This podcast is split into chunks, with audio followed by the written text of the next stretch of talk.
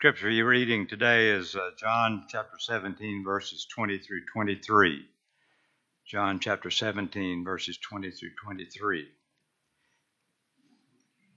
I do not ask them for these only, but also for those who will believe in me through their word, that they may all be one, just as you, Father, are in me, and I in you, that they also may be in us, so that the world may believe that you have sent me. The glory that you have given me, I have given to them, that they may be one, even as we are one. I am in them, and you in me, and they may become perfectly one, so that the world may know that you have sent me and love them even as you loved me.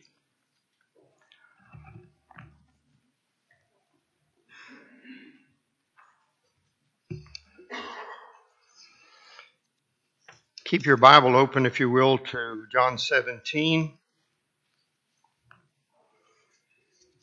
I want to say just a word or two before we get into the lesson tonight. We have plenty of reasons to be optimistic about the future of this church.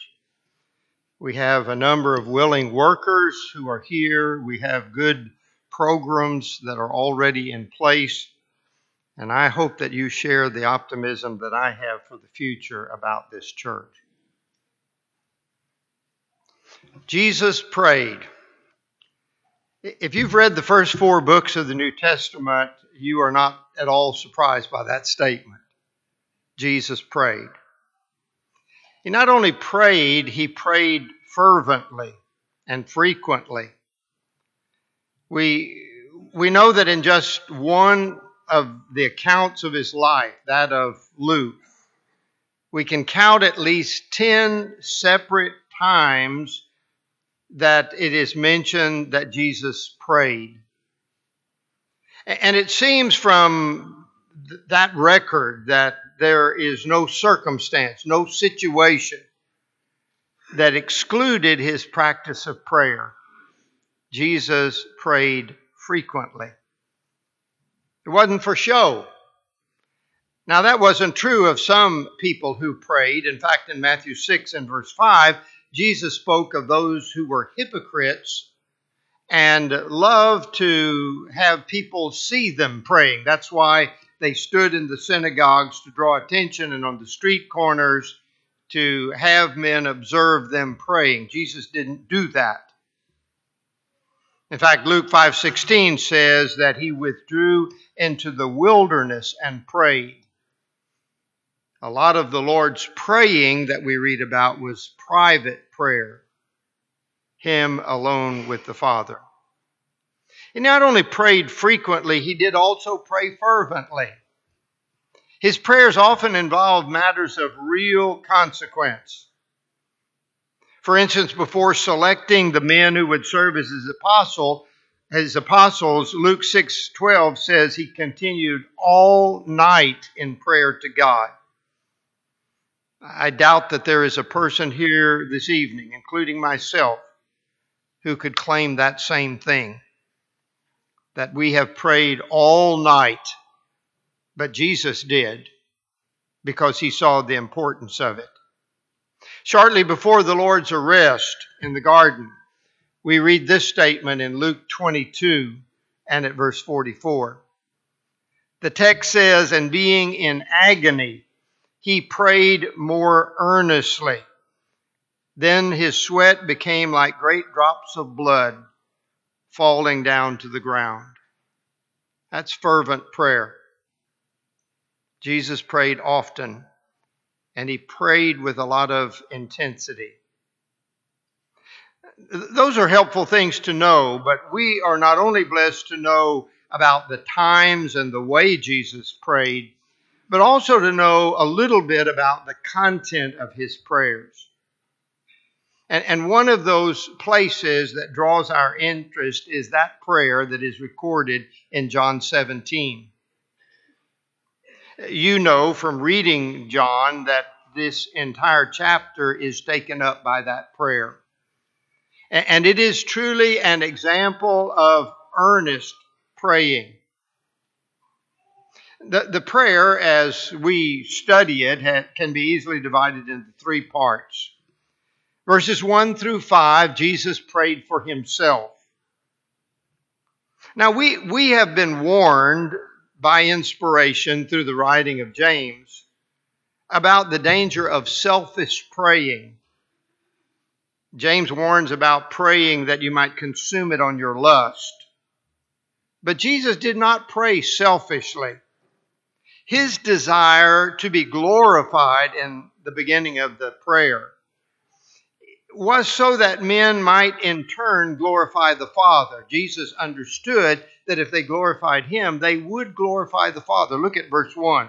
Father, the hour has come. Glorify your Son, that your Son may also glorify you. In verses 6 through 19, Jesus prayed for his apostles. He knew that their work was going to be both difficult and dangerous as they tried to spread the gospel. If you look at verses 14 and 15 of John 17, the Lord, as he prays, says, I have given them your word, and the world has hated them because they are not of the world, just as I am not of the world. I do not pray that you should take them out of the world, but that you should keep them from the evil one. Our Lord understood that the devil would do everything he could to stop their work, to throw obstacles in the way of their work. And so he prayed for them. And then in verses 20 through 26, Jesus prayed for all who were and would become believers through the rest of history. And when we contemplate that, those of us who claim to be believers, we are struck with awe that Jesus prayed for us. Not, not just for himself, not just for the apostle. He prayed for us if we are true believers. What a great thing that is to contemplate. There, there are a lot of different lessons, I suppose, that could be learned from this prayer, and you have heard sermons on this prayer before. E- each and every verse of the prayer is worth considering, but for tonight, we're just going to limit ourselves to two points as we look at the heart of Jesus and what seems to be really in his heart and is important to him. And then we're going to conclude by hopefully making a few brief applications from the prayer. Let's start this way. Let's think about the anticipation of Jesus. It's clear as you read this prayer that Jesus is looking ahead. And one of the reasons he's looking ahead is that he knows that his time on earth will soon be over. The, the things that were waiting, awaiting Jesus, the arrest and the trials and the crucifixion. Jesus understood that coming. He knew what he had to do, and he knew it would not be easy.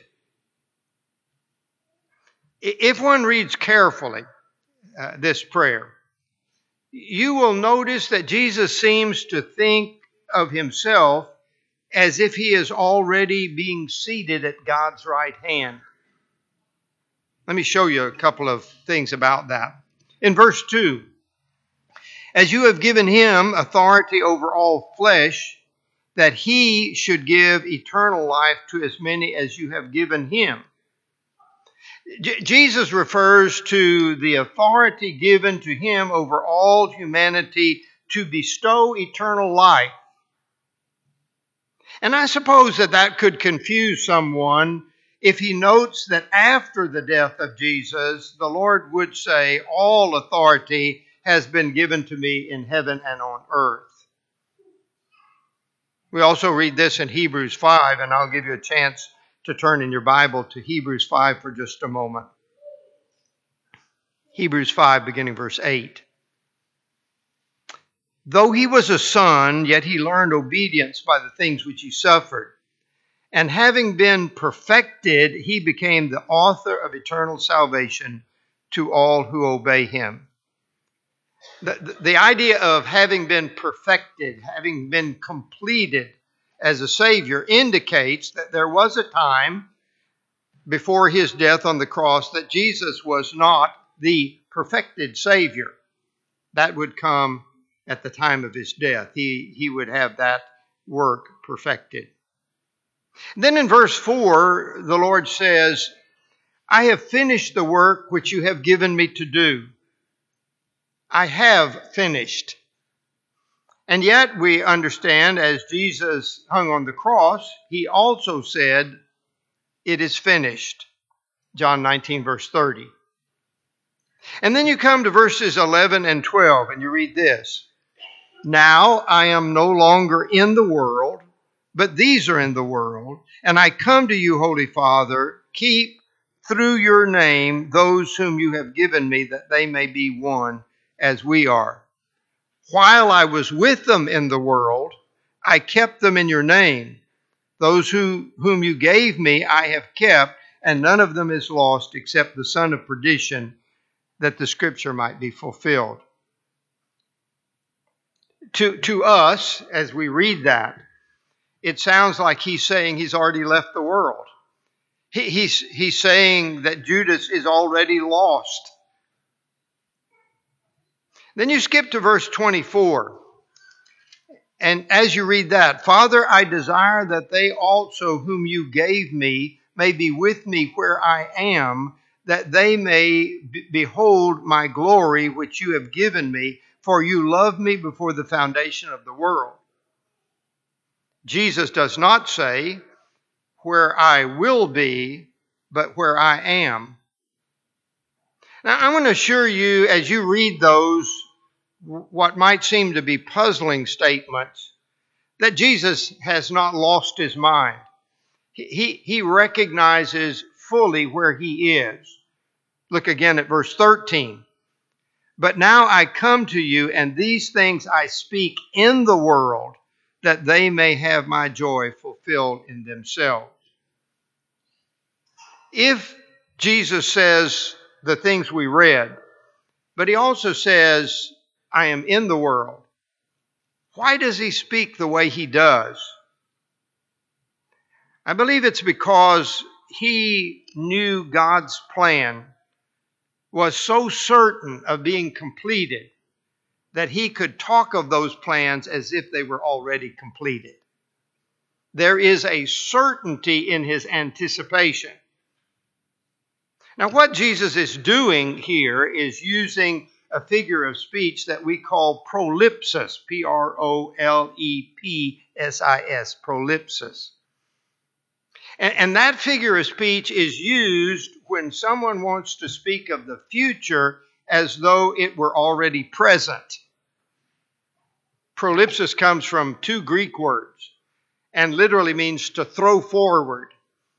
And so, what the Lord is doing is throwing things forward to when they will actually be. The Lord wasn't the only one who used this figure of speech. And incidentally, I'm not going to give you examples, but it's used even today. Go all the way back to Genesis 3 and verse 20, and you read Adam called his wife's name Eve because she was the mother of all living. Now, if Adam named her Eve in the third chapter because she was the mother of all living, it didn't happen until the fourth chapter that she became the mother of one child. And so there, there is an anticipation in the naming of her that that is what she will become. It's throwing forward. Paul also uses this in 2 Timothy 4 and verse 7. He says, I have fought the good fight. I have finished the race. I have kept the faith. And yet we know from a very technical standpoint, he had not finished the race. He was not dead yet.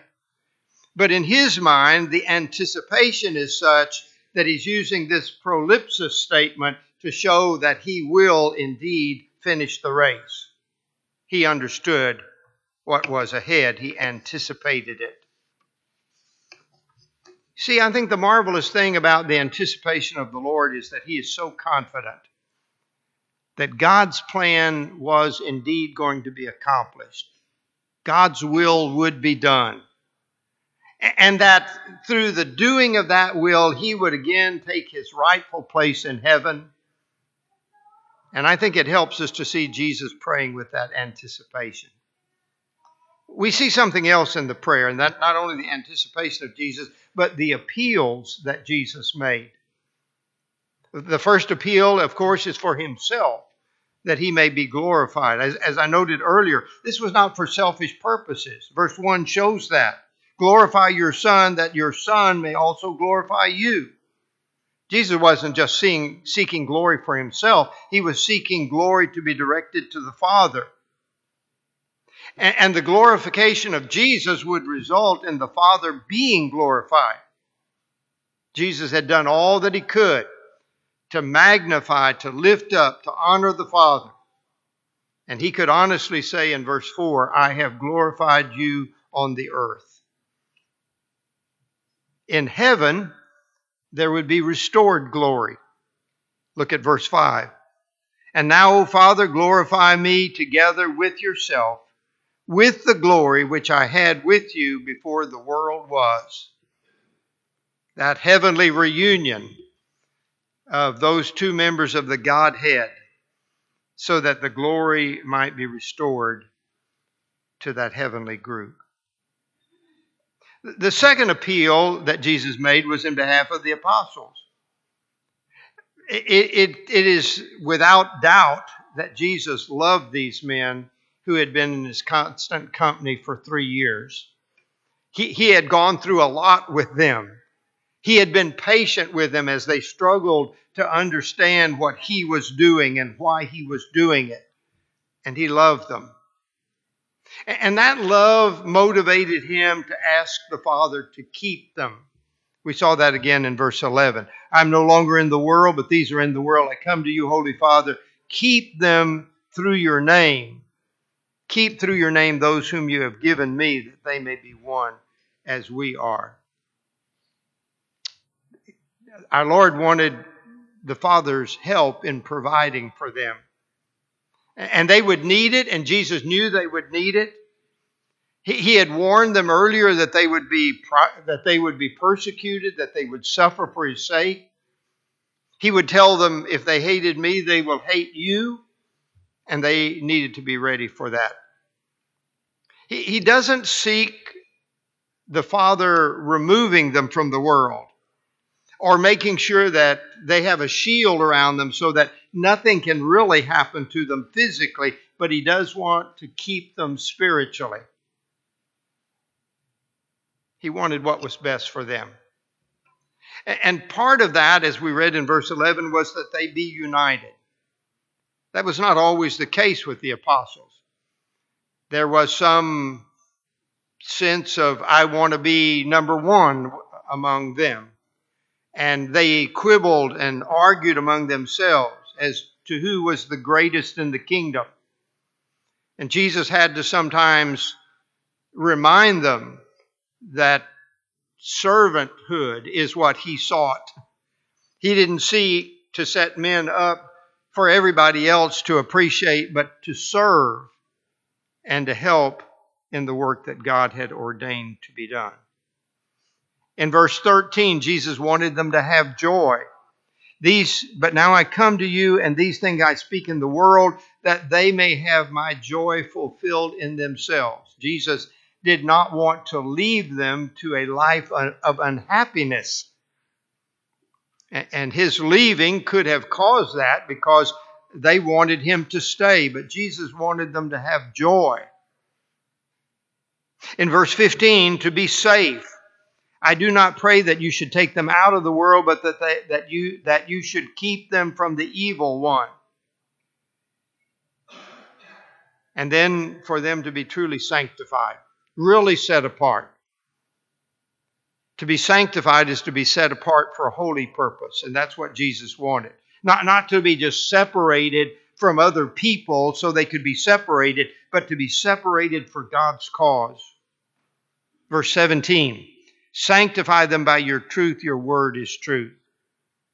And then in verse 19, and for their sakes I sanctify myself, that they may also be sanctified by the truth.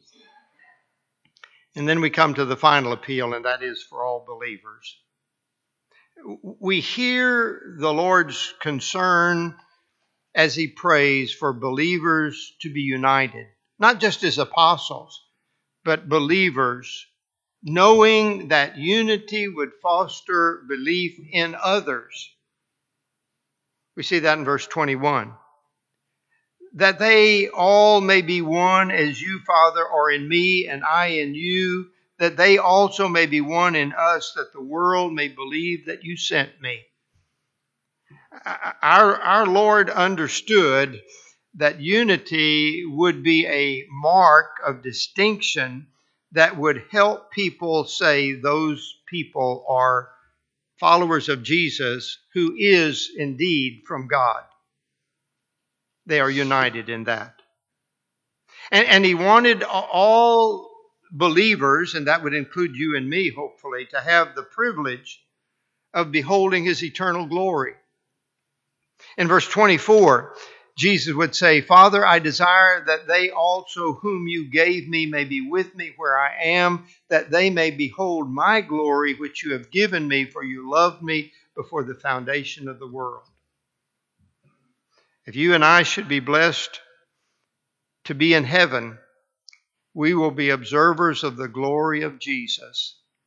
The, the one who, while he lived on the earth, had to give up some of that glory. Because to live in human flesh caused him to have to go through the things humans go through and to suffer physically and, and to know what hunger was like and disappointment was like. But those who get to go to heaven will see a different Jesus. They will see the triumphant Christ, the one who is now elevated to the rightful place of glory, which he had with the Father before he came to the earth.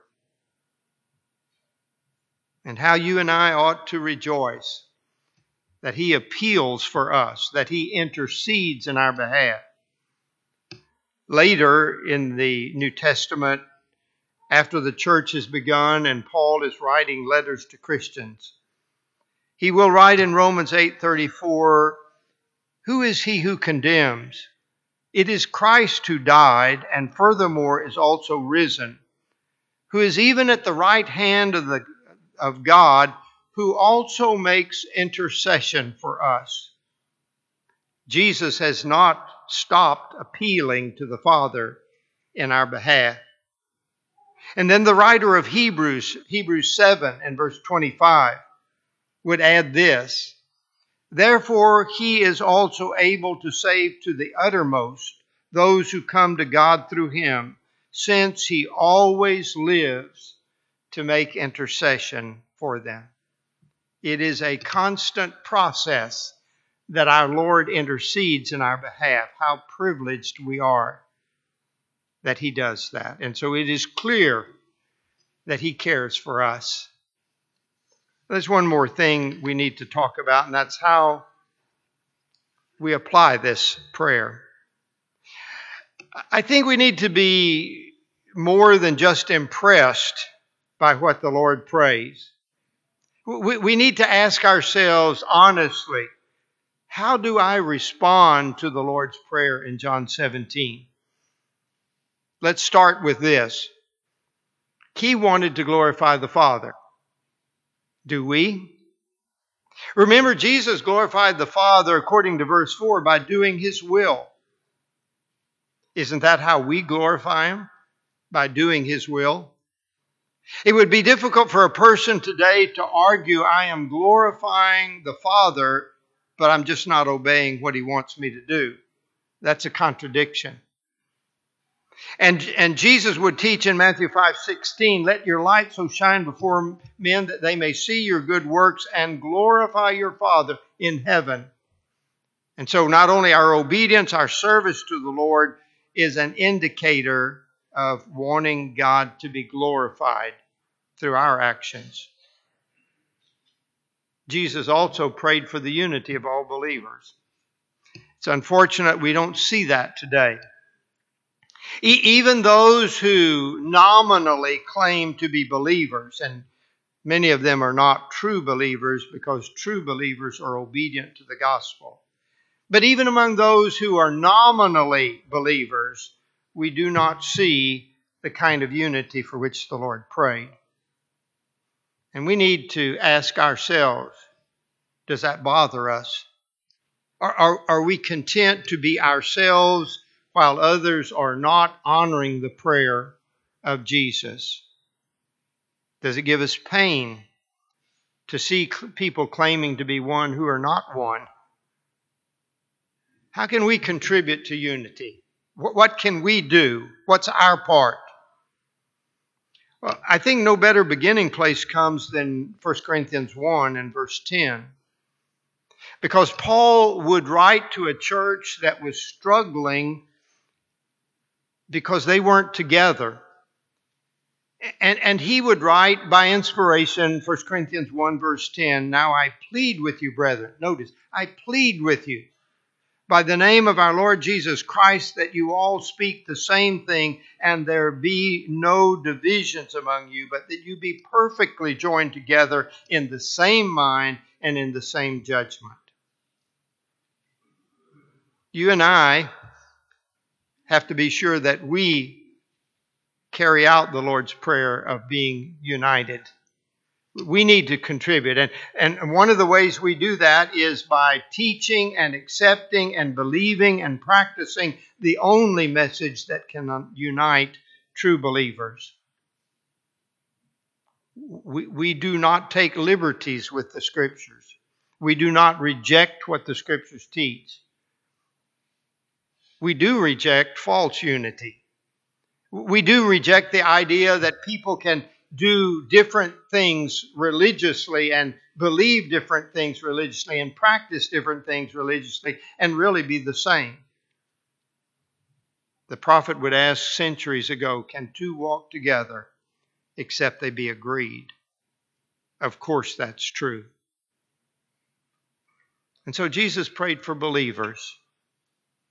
And tonight you need to ask yourself Am I truly a believer? And I hope his prayer will motivate you to submit to his will. We've been talking about prayer. Let's pray together for just a moment. Father, we're blessed to be able to read what Jesus prayed.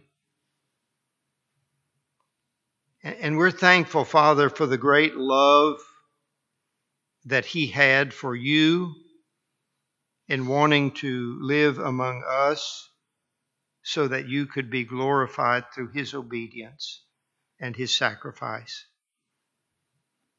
And we're thankful, Father, that he cared for his apostles and wanted the best for them. And for the work that they did in spreading the gospel. But Father, we're most deeply touched now by the fact that he prayed for us undeserving of that love, we are nonetheless grateful. And we pray that you will help us in response to the Lord's Prayer to be together, to glorify you, and to seek only to do your will.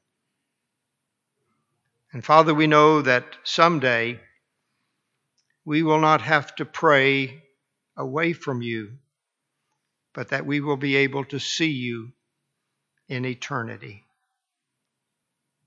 Thank you for that. In Jesus' name, amen. If you need to respond to the invitation tonight, we offer it to help you, if you're not a Christian, to become one. We also offer the invitation for you, if you are a Christian but you're not living as you should.